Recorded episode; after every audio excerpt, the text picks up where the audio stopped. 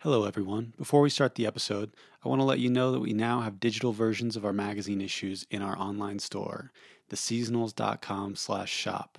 For $5 each issue, you get two PDF versions and an EPUB version. If you've already bought the print magazine, check your email. You should have the digital versions there for free. Let's get on with the episode. It's like there's a quote that goes, um, My life is so far out of my comfort zone. And I think when I first started into this kind of seasonal lifestyle, that was when I started into all right, comfort zone does not exist. Let's just go for it. This is the Seasonals Podcast, a show where we talk to people living the seasonal lifestyle. We take an in depth look at the decision points they've encountered along the way.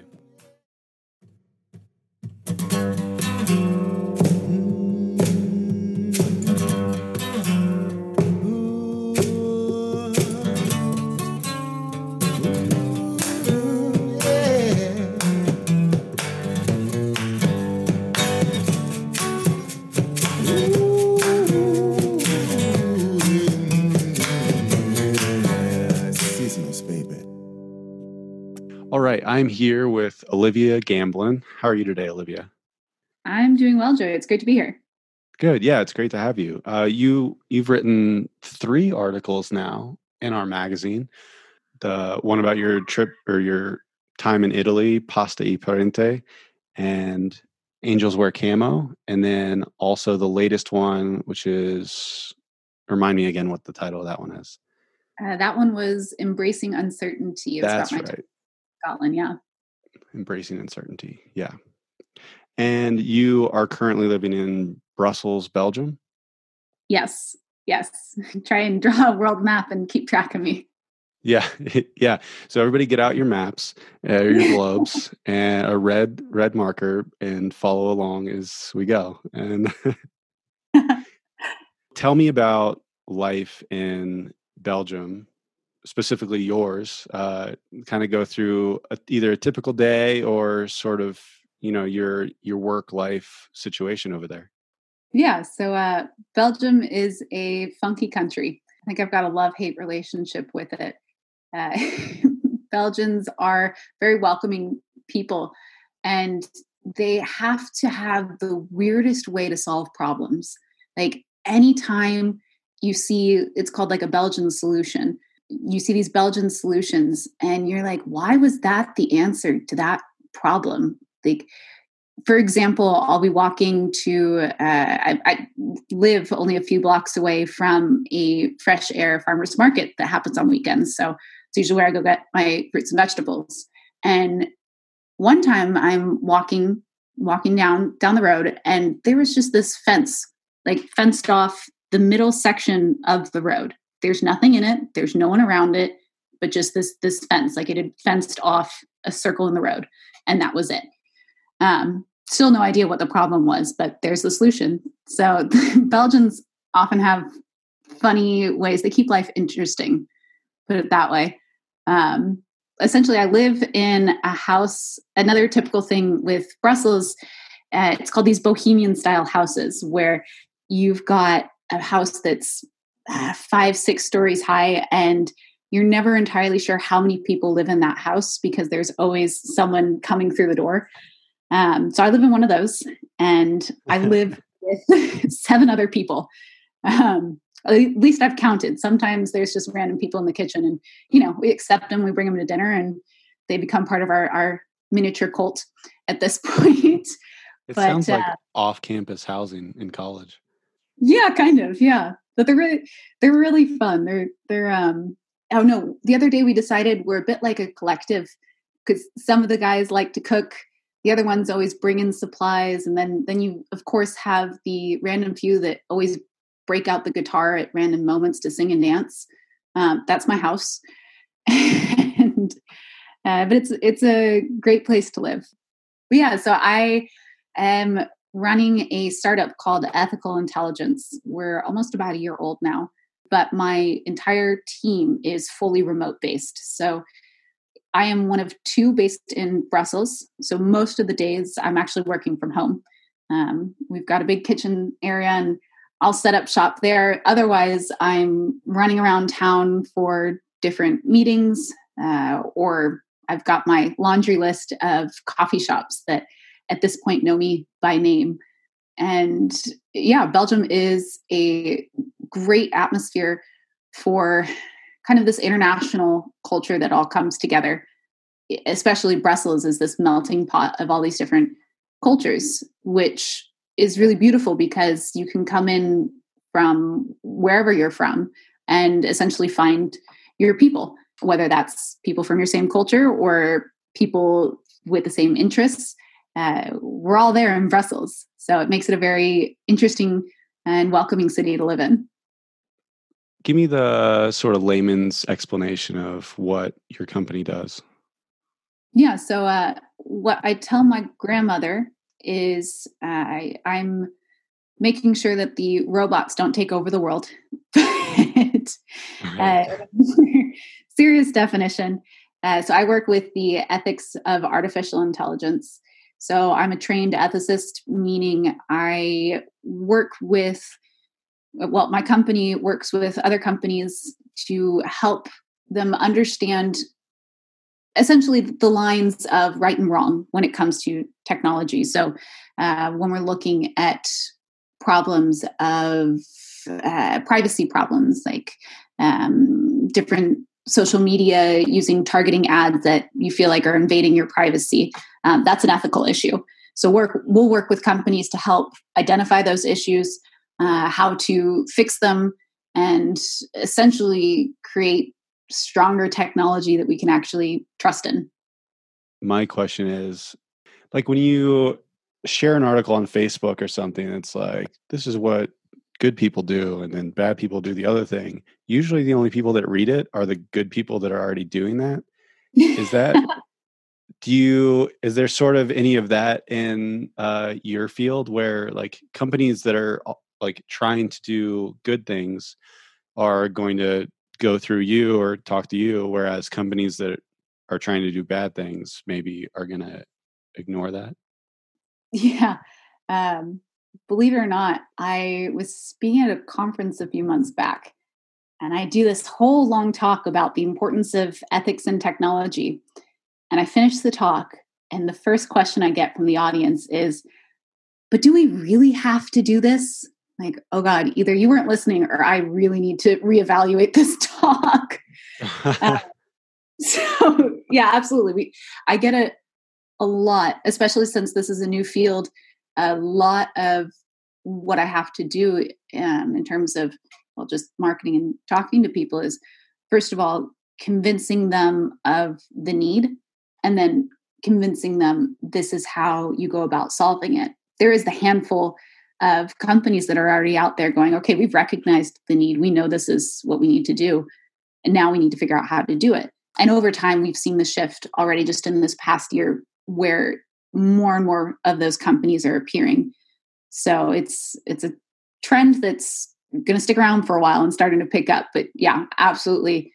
You actually you'd be surprised by the questions I get actually at these kind of conferences. They usually range between people asking why does ethics even matter versus for some reason I always get questions about racism and did babies.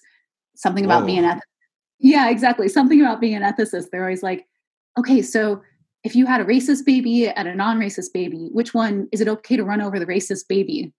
What are these questions? Where did people come up with this? Where are these conferences? I swear they're normal. they're normal conferences. I just seem maybe I'm too friendly and I'm like, yeah, I'll answer any question. And then I get this question. I'm like, okay, I don't know. I don't know what to do with that question now. Right. Yeah. it's like you open yourself, or, you know, you look like the person that they can finally ask their deepest question to, and they go for it. And you're just like, oh, this is, uh, let's ignore this one. let's get out of here. exactly. I, I regret smiling. I'm gonna run now.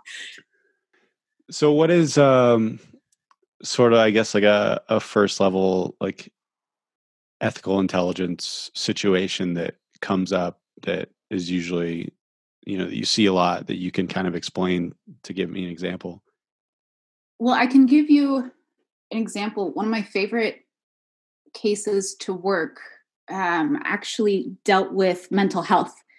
And essentially, it was this university looking to create this system, that this um, algorithm where they could essentially spot a student who is having mental health problems based off of kind of like their class attendance and their grades and everything, which seemed at first like a really, really good idea in, in one sense of like, yeah, I, I would want my university that I was attending to be in tune with the fact that like, maybe I was going through um, a really hard time and needed help.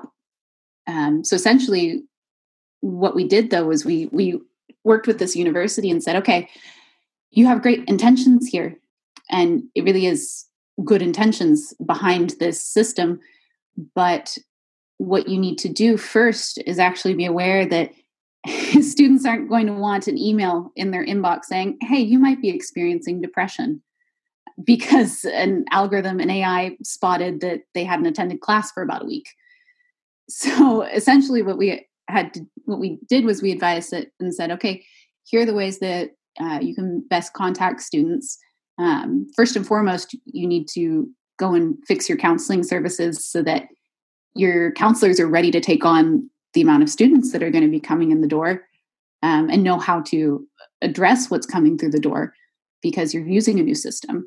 So that was one of my favorite projects to work and a very classic one in the sense of spotting um, spotting an ethical problem before it happened. But it was one right. of my favorite cases to work because it hit so it hit so close to home with a lot of my friends, a lot of the environment that I was in. So it was, a really really interesting case to work.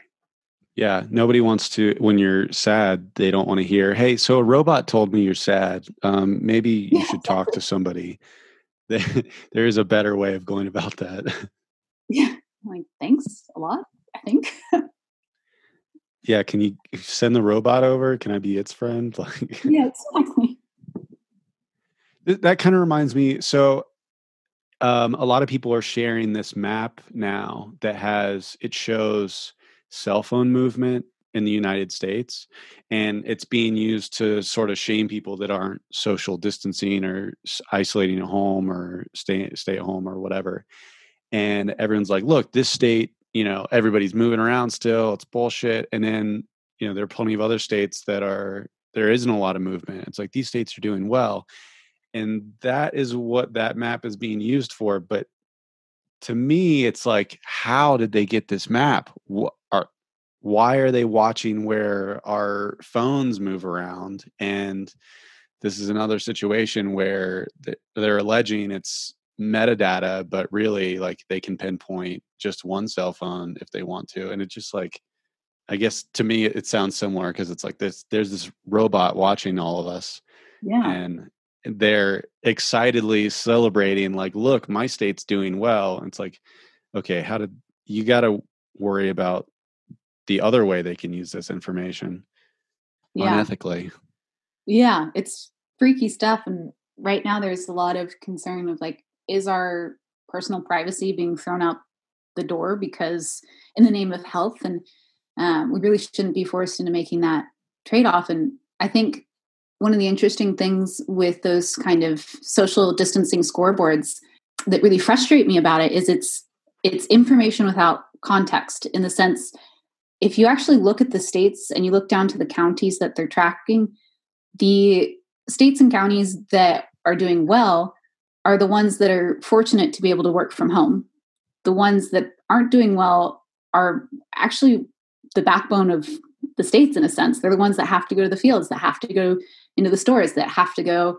into the hospitals. They're the ones that have to move, that can't take this social distancing the same way that other areas that are uh, privileged in the sense that they can work from home can. So this kind of pointing shame at each other isn't helping the situation. It's making it worse and it's causing even more pain and confusion in a time where that was the last thing that we needed. Yeah, and division. Yeah. Yeah, that's a great point. At what point did you realize in your life, or did you dream and hope that your your life was going to take place in a very very different place in places than where you grew up That's actually really funny. So I grew up thinking I'm never going to live in a big city. I'm going to stay close to home. I'm actually originally from this town called Redwood City, which is uh, probably about 20 minutes outside of San Francisco in California. So I was like, oh, you know, I'm going to stay in California. I like the Bay Area. I'm never planning on moving. Then I went to undergrad in Waco, Texas, which is not glamorous at all, but very, very different from my hometown.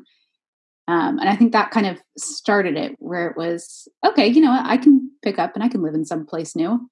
And then I remember uh, I was actually dating a guy that was training to be a pilot in the Air Force. And absolute sweetheart, great guy.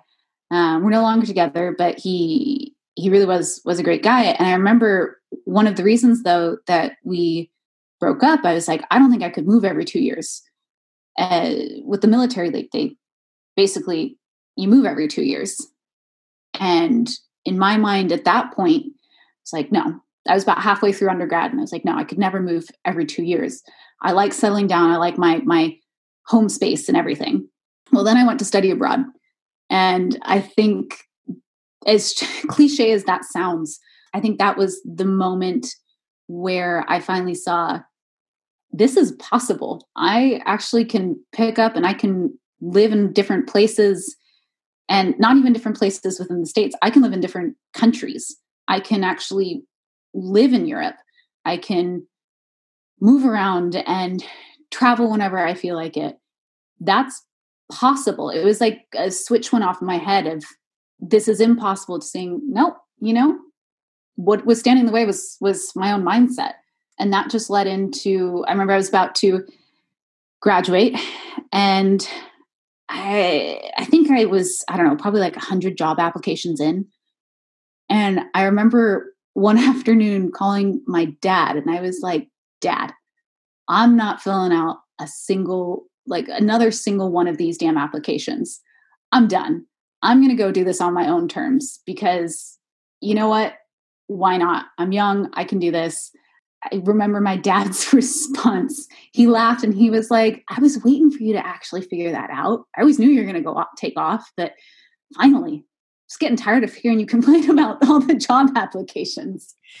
uh, so it was a huge support. I think hearing that confirmed it of all right, I'm not just crazy and tired of filling out these applications. This is actually something that fits with who I am. And then just haven't really settled down since, honestly. So you broke up with the Air Force guy because you didn't think you could move around. And then now that's like, that's yeah, now I haven't. What do you do? I haven't lived in the same place for more than a year since then, I think. I know. I always I'm like, that is one of the most that I have a few ironic points in my life, and that's definitely one of them. So what were you going to school for? So I was studying philosophy and entrepreneurship and Italian. I really confused the the administration. yeah, I'd say so. What was the what were the reasons for each of those? Um so philosophy was the main love. That one, actually, believe it or not, came out of an initial interest in physics. And then I, well, I started out in physics, realized I didn't want to do math, but I liked the theoretics, which was actually essentially philosophy, um, which led me into philosophy. And I just loved the fact that uh, in philosophy, you're taught how to construct arguments. You really are in control in a sense. You understand the capacity that your brain has to break down very complex topics, uh, arrange them, find patterns, find uh, similarities and, and, subtle differences that actually form a very beautiful big bigger picture. So philosophy is the the kind of intellectual guilty pleasure. Uh, yeah. Entrepreneurship is I mean, I came out of the Bay Area. I grew up around startups and I always knew I wanted to eventually start my own company. And then the Italian actually came. So I am half Italian. Uh, I have Italian citizenship. And I didn't get it though until um, later in life, about halfway through my undergrad career. Um, and essentially, my grandfather passed away um, right before I went to college, and he he was Italian, through and through, as Italian as an old grandpa yelling at, at the kids on the block cooking his pizza in his backyard in his hand built wood fire oven in the backyard could be. Um, and when he passed away, um, my dad and I discovered that we still had the right to claim our Italian citizenship. Some of that was part of me and my dad keeping my grandfather alive. So we went through the process, applied for citizenship. It was a four year long process, and uh, we're granted citizenship. And so during that process as well, uh, one of my one of the things I wish I'd always done before my grandfather passed away was actually learn Italian to be able to speak with him. he spoke English um, as well, but I wanted to speak Italian with him. I knew all of these different phrases, which actually, once I started learning Italian, I realized some of them I shouldn't say in class. Um, but like, thank you, thank you, no, no. Um, but yeah, so so I started taking Italian during this this process as well sadly, you know, in retrospect, but it was a way to keep him alive and a part of our our lives. So that's where the random Italian bit comes in as well. Yeah, very cool. And where did you study abroad first? Rome, Rome, Italy. Were you pretty fluent Italian when you got there? Um, I'd say so. I lived in Rome twice. Once while studying abroad, and then Rome was actually the first place I moved back to uh, when I moved overseas the first time. Well, the second time, I guess you could say, the most recent time. Oh, yeah. So the first time I moved to Rome, I knew enough that I could get around. Definitely wasn't anywhere close to being fluent, but I knew enough where I wasn't afraid to go to the grocery store or I could order at a restaurant. If I got lost, I, I knew how to ask for directions. Uh, it was actually the second time I moved back to Rome, and I started up a tandem with um, who's now actually a very good friend of mine, a uh, guy that lives in Rome. And it was that process. Basically, my Italian was about as good or bad, depending on how you're viewing it, as his English. and so we would meet um, a few times a week over wine, and we would talk in each other's languages. And so uh, it was always very entertaining for people to hear us in these bars because there was me speaking in this English accent in Italian and my friend with a very clear Italian accent speaking in English back to me. It's like clearly you two are speaking the wrong language right now. um, but that that experience uh, really made a world of difference in terms of my Italian, and, and now now it really is my my second language. You study abroad, you get out of college, and what's what's the next step after that? The next step after that was technically Austin, Texas. I lived there for the summer, basically getting my I called it like my online business. I was doing graphic and web design, but getting my feet underneath me ready to preparing actually to move overseas. Um, and that was a that was a fun time. I basically worked like half the day and then would go climbing uh, the second half of the day. So that was more play than work. Um, but the first step, the true first step after that, was actually back to Rome, where I uh, lived and worked on a digital art residency out of the Vatican for I think it was about three months. So you, when you were in Austin, you said you were getting ready to move back to Europe. How did how did you know, or what was what was the plan? Well, I knew I wanted to move back to Europe, and it was just kind of a matter of figuring out where. Um, and I chose Rome as the first step because, uh, well, even before I was accepted to the digital art residency. I chose Rome as the first step because it's and even now to this day, it's I view it as my European home. Um, was the first place that I got my feet underneath me overseas. Um, and I absolutely love the city. So I was knew I was throwing myself into a very uncomfortable situation, but I figured I might as well have some comfort, some familiarity. Uh, so I'm not going full turkey, cold, cold turkey, or whatever it's called, right away into a country where I didn't speak the language and I didn't know what I was doing and I didn't know the city at all. I figured I would take a baby step a bit and go someplace that I already knew well enough. Yeah, a little bit of a soft landing there. Yeah, yeah. And how did you find the residency? Or what, what were you looking for that you then found the residency? Honestly, I cannot remember how I found it.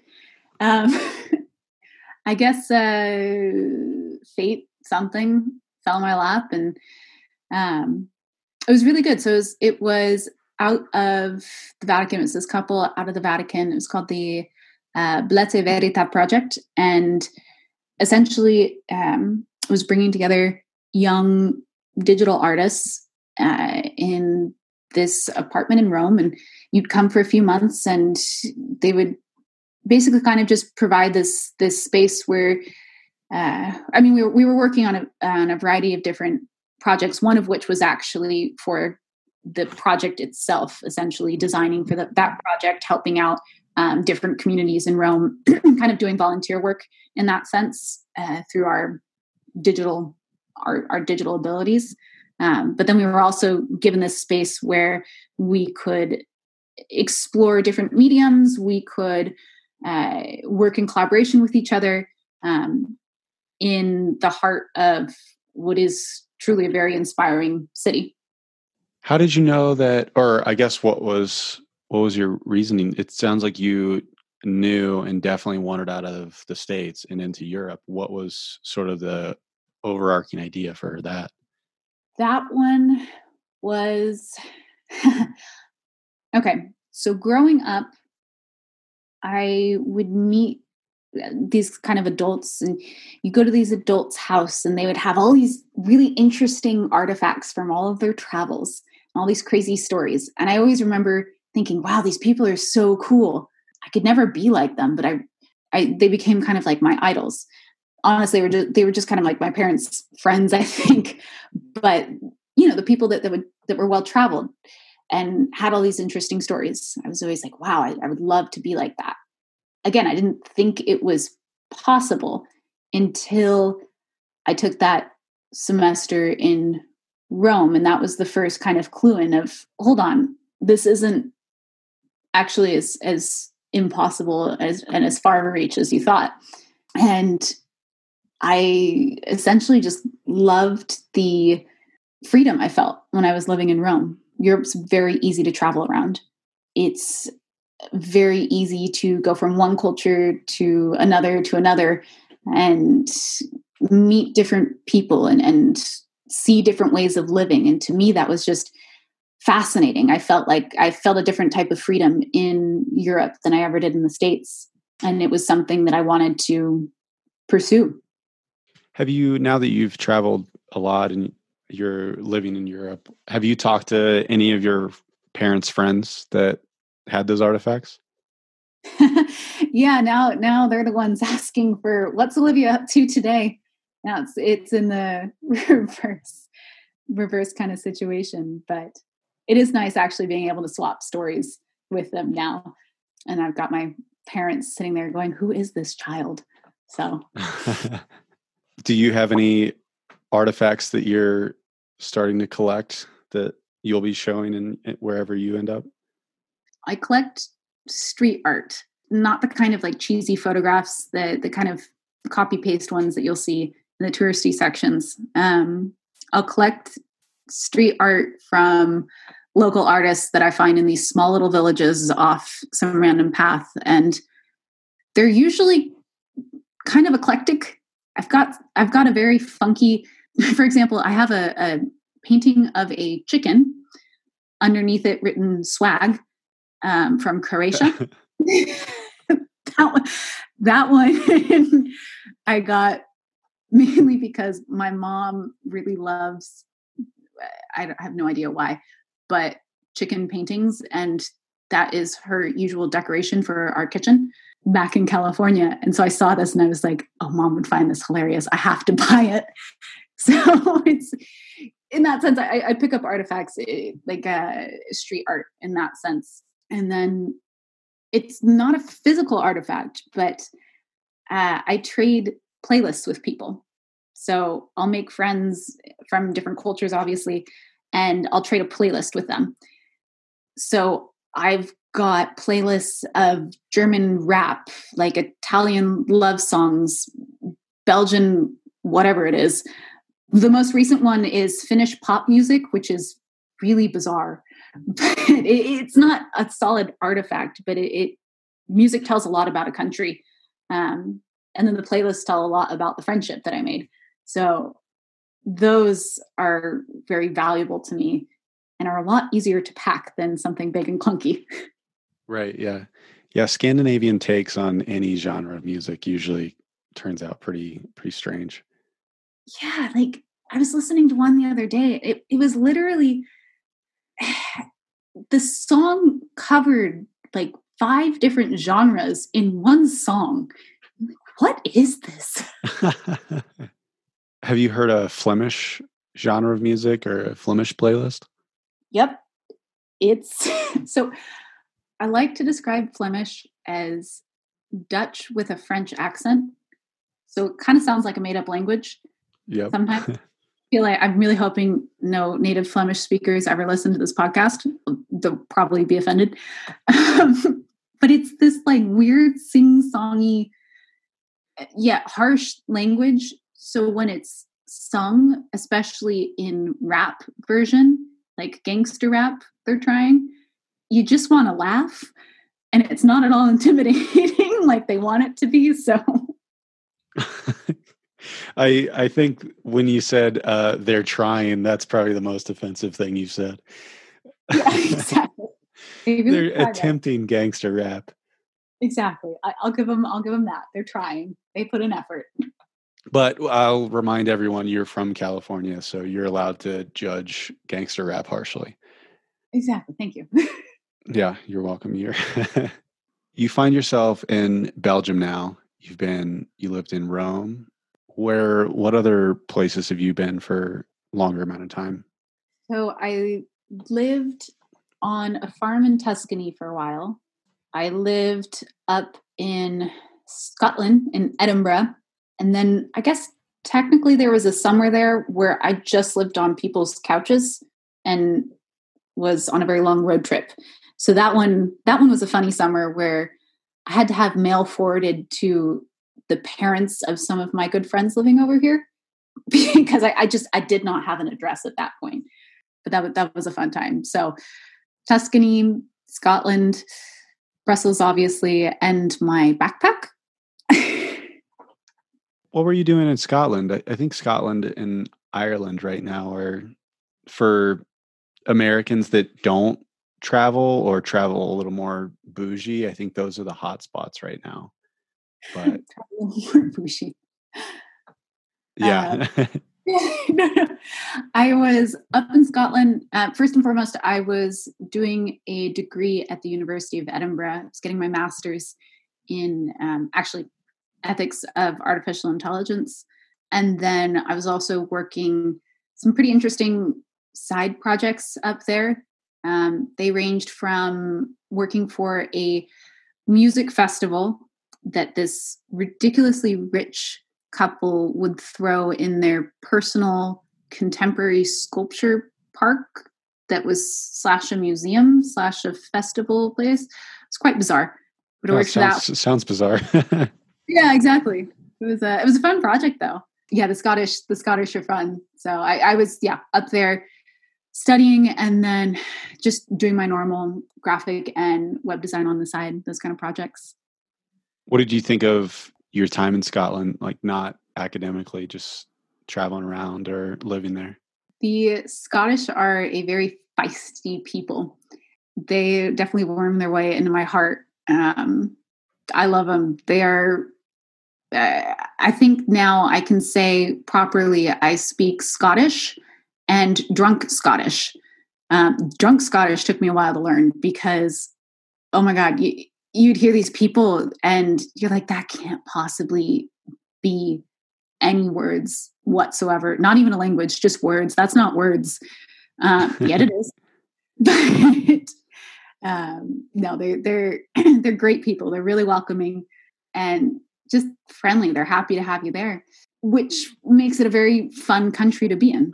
You, they're very friendly. They're they're you get to know them very quickly, and they like showing you, I guess, the wonders of Scotland. Since um, Scotland is not necessarily the easiest to get around. You definitely need a car if you want to see the actual beautiful locations there that there are out there.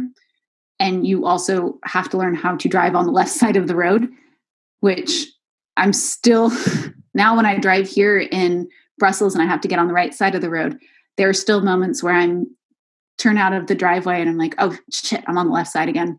Um, so it kind of messes with your brain. But if you if you can get a Scotsman to show you around, especially the northern areas of Scotland, it's just breathtaking. Absolutely breathtaking. You feel like you're in, I don't know, some Lord of the Rings movies, honestly, with that kind of scenery. The light up there is insane. I think the only downside is in the winter, the sun goes down. It starts setting setting at 3:30. Like it's dark at 4 which is just I being Californian, I couldn't fully adjust to that. It's still I still complain about it and I don't live there anymore. yeah, that is uh that's always one of the the make or break things is in in Alaska I go there in the summer and it's great. The sun comes up at 3:30 in the morning, goes down at 11 and cannot do a winter there. Just not enough sunlight, I don't think. Yeah. You go a bit crazy. Yeah yeah. I've read the story of you on a tuscany farm many a times. I would i would love to hear sort of the director's commentary on the story oh my gosh. Uh, yeah that that one's one of my favorite stories. And that's i think everyone in life has a story where they're like holy fuck i actually did that. That story is definitely one of those for me. Yeah, essentially, I had a friend who had a friend who knew this guy that owned an agriturismo, which is um, a farm that's also kind of like a B&B. As all Italian deals work, you know someone who knows someone who knows someone. And I was given the vague directions to get on a train at a specific time going in one direction and uh, good luck. Uh, get off here and we'll find you. And I had no working cell phone. I honestly didn't really know where I was going, but I was like, oh, you know, why not? Let's see what happens. Ended out on this beautiful, beautiful farm out in the middle of middle of Tuscany, and was just kind of adapt uh, adopted by the people that worked the farm. It was an off season, and so they were busy working creating er, making more um, sauces for their pastas. They were making jams so i was kind of this taste tester slash the cooks were always afraid that i wasn't eating enough even though i was eating probably about three times the amount that i normally eat. But they were all characters living on this living on this farm but they were so welcoming i think that was one of the best parts i mean they had this thick tuscan accent which uh, I can give you an example. So in traditional Italian, to say what, you say cosa with a hard C. But the Tuscan dialect turns all the C's into this kind of H sound. So instead of saying cosa, they would go cosa. And for like the first few days, I would just look at them like, what are you saying? And all they would repeat was cosa, cosa. Like, I, that's not helping me understand you. I don't know what you're saying. so I finally, finally actually had to ask a friend, like, okay, you're from this area. What is this dialect? He's like, anytime you hear an H, think C. And then I finally figured out how to kind of talk to them. That was the uh, key. Yeah, exactly. It was like, oh, okay, now I understand. Yeah, they were great people. I got lost one day trying to get back to the farm though, because I got, I had to go to the train station um, to pick something up and then art okay apparently i didn't understand the dialect as good as i thought because they i thought they were going to pick me up and instead i end up on this like sketchy public bus with all of these really intimidating italian teenagers like yelling and looking at me in the back of this bus i end up out in the middle of nowhere and thank God I had been wandering the farm enough that I knew the hills around it because I literally was let off in this this town. And town's a strong word. It was like five houses. And they're like, okay, Town, town's a strong word. town's a very strong word. And I was like, okay, I kind of recognize that hill over there. And so I just walked something like for three hours and I finally made it back to the farm. And I remember walking up onto the farm and everyone's there kind of freaking out. They're like, where did this random chick, she's, where did the random American that's been staying with, where did she go? We lost her. And they were starting to worry. And I show up, like, what have you been doing? I was like, oh, oh, I got off the bus where you told me to get off, but no one was there. So I, I walked here. And they're like, who the fuck do you think you are? What were you doing? like, I just immediately earned their respect because I had essentially hiked for three hours through these Tuscan hills and used the, you know the way of the hills and the moon and the stars or whatever to guide my way back to the farm. so I had their respect from from that day on. I was I think the next day they invited me to the not a family dinner but like a farm dinner.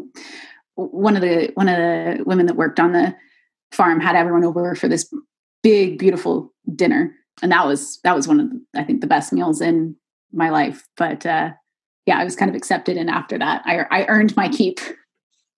Yeah. Yeah. To them, it probably seemed heroic and, you know, like a, a feat of strength. But to you, it's like, okay, how do you, how did you expect me to get home if I didn't do that?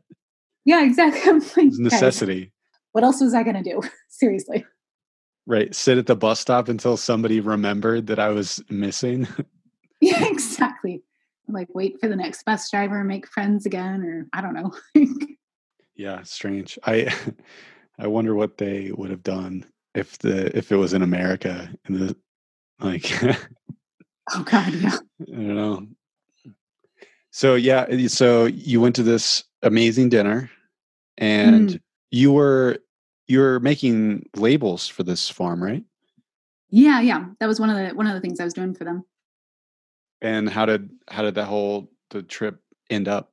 Let's see. So I was there for about a month. So by the time I left, I'd gotten to know them all pretty well. Oh, and I remember it was my last day. We were decorating the farm for Christmas. Um, and at this point, I knew all I knew everyone that worked there, and we were all joking around. And it was actually very friend it, it, it was friends. We were all friends at that point. And i remember the owner of the farm coming up and the original deal was i was trading uh, basically i was helping um, design these labels and i was doing some uh, translations for their website and the random email that came in but i was trading work for room and board. And that was it. I mean they they fed me too much.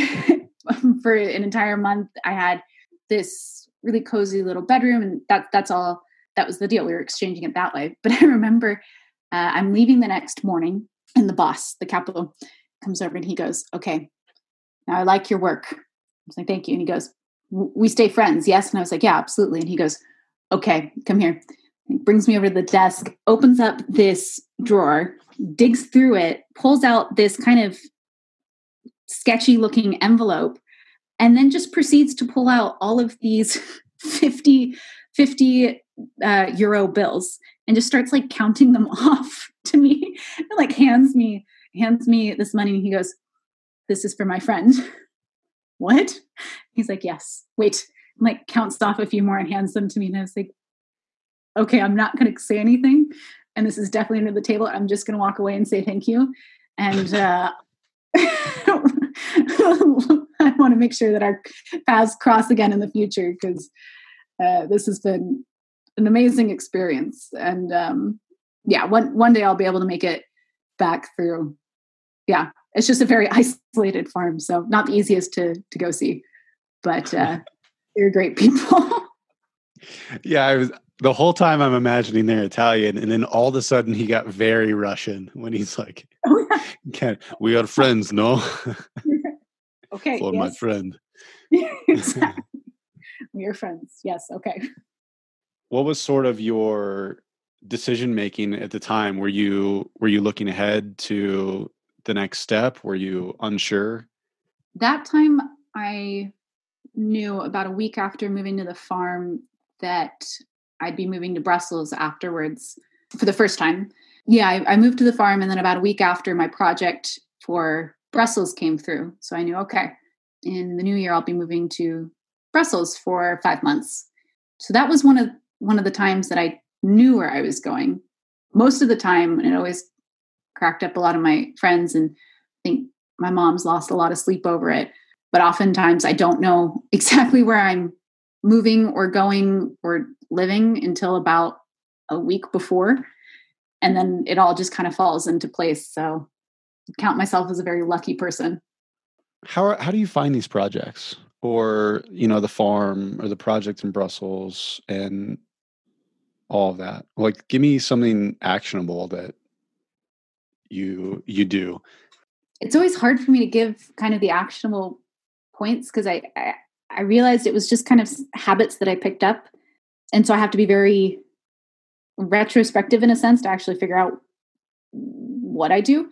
But a lot of it is just through a personal network. I can be not vocal, that's the wrong word, but when I meet people on the road, when I meet friends, I make new friends, um, they always know that I travel with different projects and they usually know what my timelines are just because i'm making friends and where i'm staying and comes up naturally in a conversation of oh i'm, I'm here for five months on this project and the next question is so what are you doing after? Like, oh, i don't know i'm looking for other projects. And then it usually gets passed around and goes from from there. A lot of it really honestly a lot of it is just through being it sounds weird being a friend but in the sense and this this comes back to having friendships with kind of this seasonal lifestyle uh, you have to put in an extra step where you make the conscious effort to reach out and check in with the person even if it's once a month once every other month you're checking back in with those friends and you're being very honest about your life and you're telling them what's going on even though you may not see them for significant lengths of time.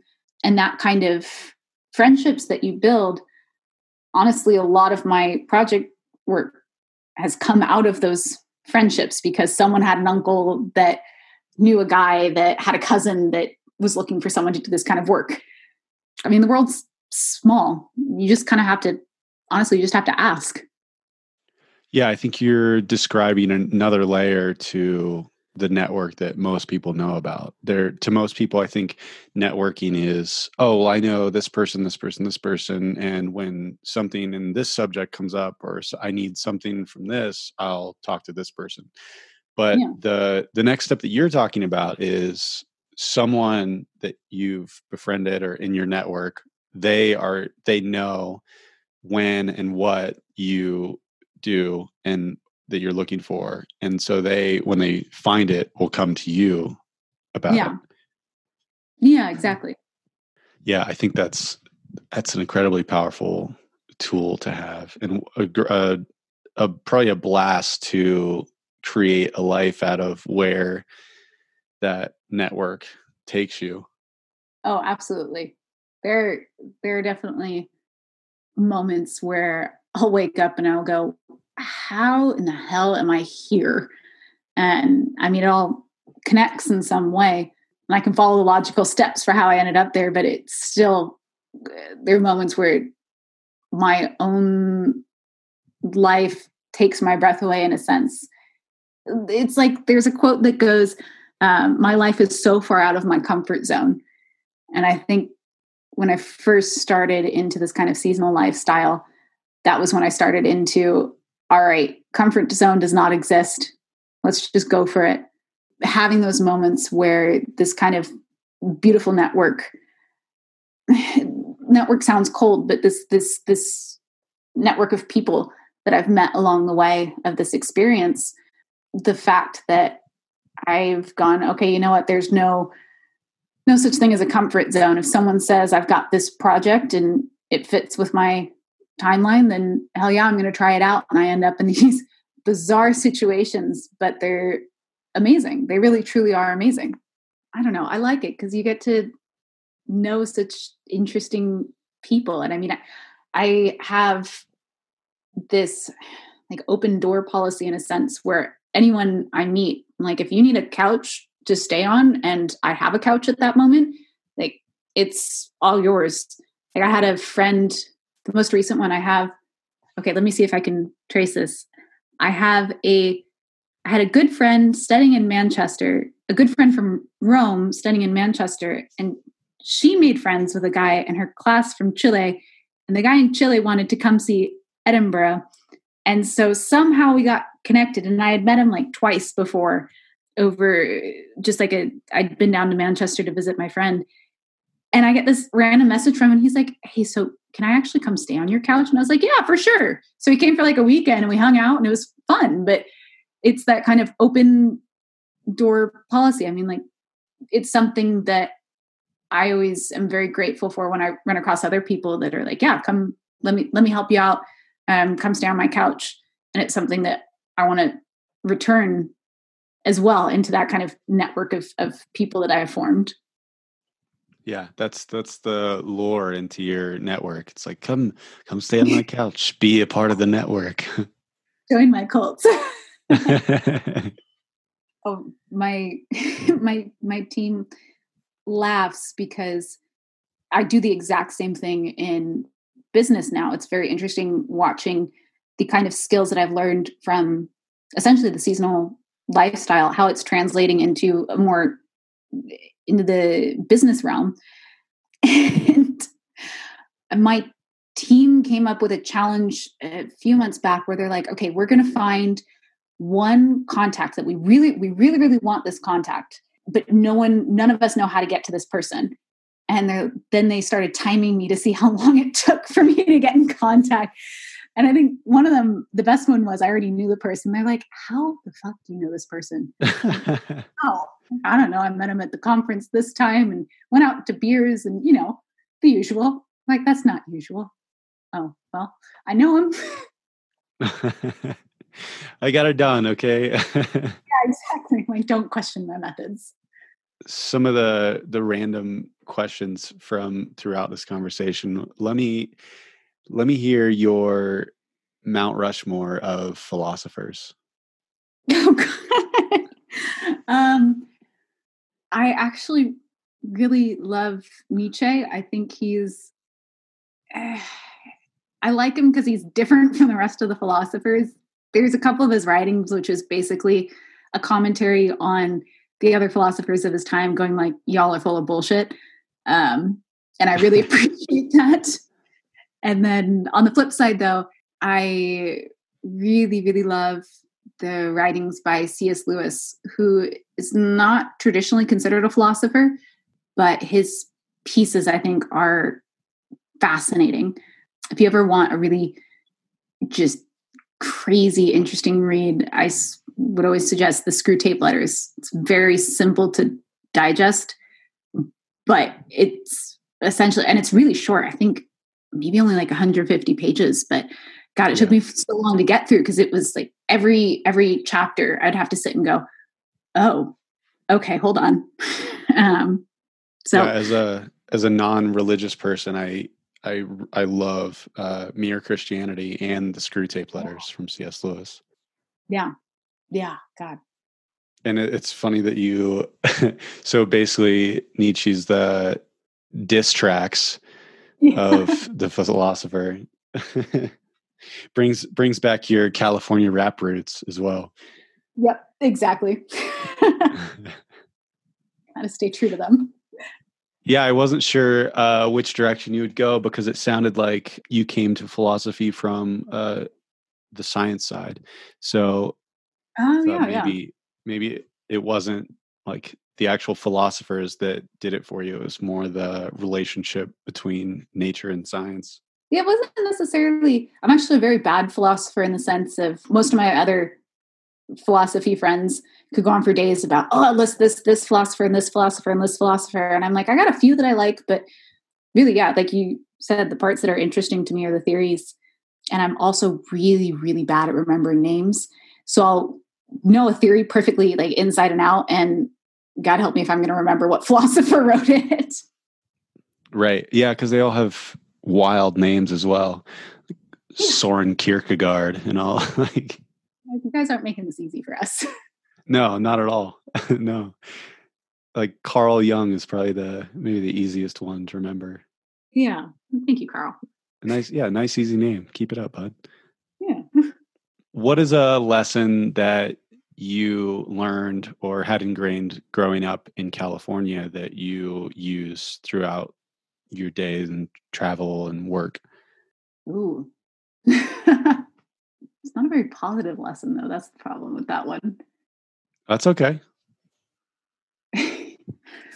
um so one of the things the kind of lessons that you grow up thinking, especially in the Bay Area, when you grow up around these, uh, where everyone's the CEO of Facebook, it feels like you kind of grow up with this feeling of like, I need to be a CEO, I need to run my own tech giant company, and everything I do will not be enough until I actually achieve that. And I'm defined by my work.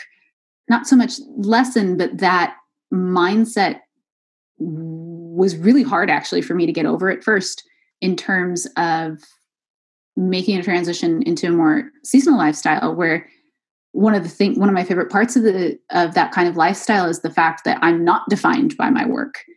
My work is something that I enjoy doing, but I'm so much more than that. I have so many other aspects within my life. And so I tip my hat towards California and I thank it for, in a sense, the area that I grew up for the motivation and the drive that I grew up to learn.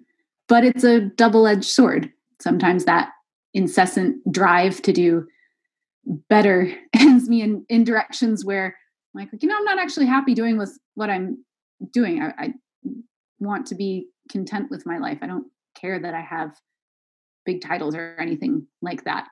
So it's a love hate it's a love hate relationship. I'm happy for the motivation that I learned from California and it's giving me something that I need to learn how to move past at the same time. Yeah, that's a great great answer to that. Based off just talking to you and your articles it looks like you've been really successful and i'm i know especially in the age of instagram that everybody's got stuff going on in their own life that doesn't come out but it, it looks like you're really successful you're an awesome person tons of people like hanging out with you and like having you as a big part of their lives. So my question to you is because you are successful in what you've done in a in a in a lifestyle that i think a lot of people that i know and that listen would like to kind of get into everyone's in in, in America anyway is sort of in like isolation or quarantine now and I I would guess that it's going to last for at least another 2 months. So your you can cut as many corners with this answer and you know take the best route that you feel comfortable with but for someone that is out there that say maybe has a degree that they're not using is realizing during this that they're not as happy what they're with what they've been doing, what used to be normal for them. What should they do for the next two months? And then what is like a, a good trajectory or like thing to strive for the next three years to get towards sort of a travel successful business sort of lifestyle and i know that's huge but just take it wherever you want to very huge question first off, I think my my articles and my social media definitely portray the good sides to my life. There's a lot of shit that goes on in there. which of course it, it's harder to share sometimes, um, but does need to be addressed. I mean, there are days where I miss being home. I miss my family. I miss mm, life events with my family a lot because I'm not there. And that's really hard. So I think one of the first steps, um, and probably not the step that everyone wants to hear, but really take a critical eye at what a traveling business looks like, what life on the road looks like. You do have to give things up. And you do have to give up a certain sense of stability in life. And tax season is going to be a nightmare for you.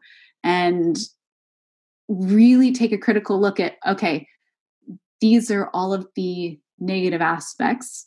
And then look at everything that you'll be gaining that sense of freedom, being content with where you are in life, um, the ability to define what your day is going to look like, and make sure that that's the trade off that you want to make. It's not at all an easy lifestyle. This isn't easy breezy like I, I Instagram can sometimes portray it to be.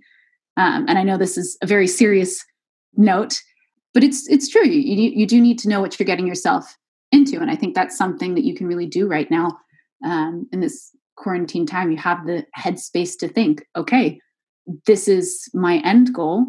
What would I have to give up to get there, and what am I going to gain? And if that's a trade off that I want, then make sure that I understand that because there are going to be moments along the way where you're going to be giving up something and you're going to go, this fucking sucks. Why am I giving this up?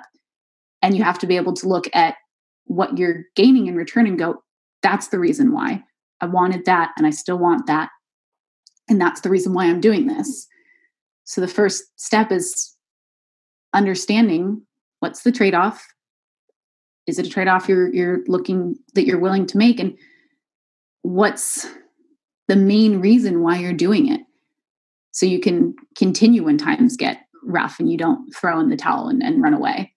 And then once once you kind of have that burning desire nailed down, you know what you want, you know the reason why you're doing this, the next step, and I think this is coming from my personal experience, the next step is just getting it through your head that all of those kind of societal constructs of I need a job where I have a stable income and I know exactly how much money is coming into my account and I can uh, exactly pay for all of these things and all of the subscriptions that everyone else pays for because I think I'm supposed to pay for all of these subscriptions. Get that out of your head. it's not an easy mindset to overcome, but truly, we have the power to control how we live our lives. And it's just figuring out okay i'm going to be in times of uncertainty and i am not going to have that kind of stable set life that everyone else follows. But that's not a downside. That is power. That's control back into my own hands. The fact that I can go, yeah, I don't, I don't have that luxury, but I don't need it. I don't want it. And by giving up that, what looks like a luxury or, or, or uh, not even a luxury, what looks like something that is supposed to like an essential for your day-to-day life isn't actually an essential it's just something that we've kind of tricked ourselves into thinking is an essential being able to think beyond that and going you know actually i don't need that in my life so yeah um, give up disney plus and hulu and amazon prime and hbo go yeah like and giving up the idea that when you travel you get to you're going to stay in these fancy hotels or something like that like honestly, I can't remember the last time I stayed in a hotel. Most of the time, I'm staying on someone's couch that I've known like a week prior. But obviously, I stay safe, but giving up on those, on the traditional way of doing things, going, you know what? If I can think it up and if I know I can make it work, then it doesn't really matter what anyone else says. If this is the way, if no one else is doing it this way and it's working for me, then cool figured something else out that no one else did and being able being okay to run with that rather than getting sucked into oh, but this social media influencer doesn't do it this way, and that must mean I'm doing it wrong. No, there's no one one right way to do this. Okay, so I've I've chosen how I'm willing to suffer for what I want. I've given up all my subscriptions. What's the next step? Pick your first location. I picked one that I was familiar with because it gave me just enough of a push. It was just far enough out of my comfort zone without being completely out there. Like when I when I moved to Rome, I knew a few people already in the city. I knew the language, I knew the city. And that was just enough to get take that first step. And then after that I just kept pushing myself further and further to by the time like I, I when I moved to Brussels the first time, I knew technically one guy. He was the one I was doing the project for. I did not speak the language. I had seen the city once for like two days. I had no idea what I was doing, but it was just kind of slowly easing myself in. So, yeah, back to that point pick your first location because then it becomes real and pick the date because those are kind of set hard goals in your mind. And you go, okay, one of the things I really learned with the seasonal lifestyle is I set the date and I set where I'm going and I figure the rest out because I'm when it comes down to it at the end of the day, it's on my shoulders. And I've learned a lot about myself by putting by being in these situations where it's like, all right, I don't know where I'm living. I'm gonna figure that out. Sometimes it's in very bizarre ways that you figure it out, but you do. But by setting a date, setting a location, then it becomes real. And you're going to be scared shitless, most likely. But at the same time, you're to have something that you're working towards. You have something that starts materializing it rather than it just being this vague plan. You're like, no, I am moving um, at the end of September to Rome. That's what I did. But this is what I'm doing. And then I had a month or two where I kind of went between freaking the fuck out and being really excited and got on that plane and the rest is history. Yeah, jumping into something when you don't know a lot or like how it's going to go is sometimes the best strategy to make it work because then it'll definitely happen and out of necessity you make it work. Yeah. And you figure yeah. out a lot about yourself about how you make things work from that. Yeah. No kidding. Yeah, I think that's a that's a great strategy. I like it. I know it took a bit of a darker turn at the beginning than people probably expected. It's like, okay, let me get real serious with you now. No, for somebody whose favorite philosopher is Nietzsche, I think it went exactly how I expected it to. My true inspiration. Well, thank you, Olivia, for coming on and talking to me today. It was wonderful to hear about your story. Yeah, thank you, Joey. Really enjoyed it. Yeah. That's it. That's the episode. The seasonals are Kelly Mogg, Ryan Deininger, me, Joey Ravinsky. The theme song by Ryan Deininger, Joe Williams, Louis Leva, Chappie, Thomas Hamilton. Follow us on Instagram at the seasonals underscore. Like us on Facebook. Listen to our next episode. That's it. We're out.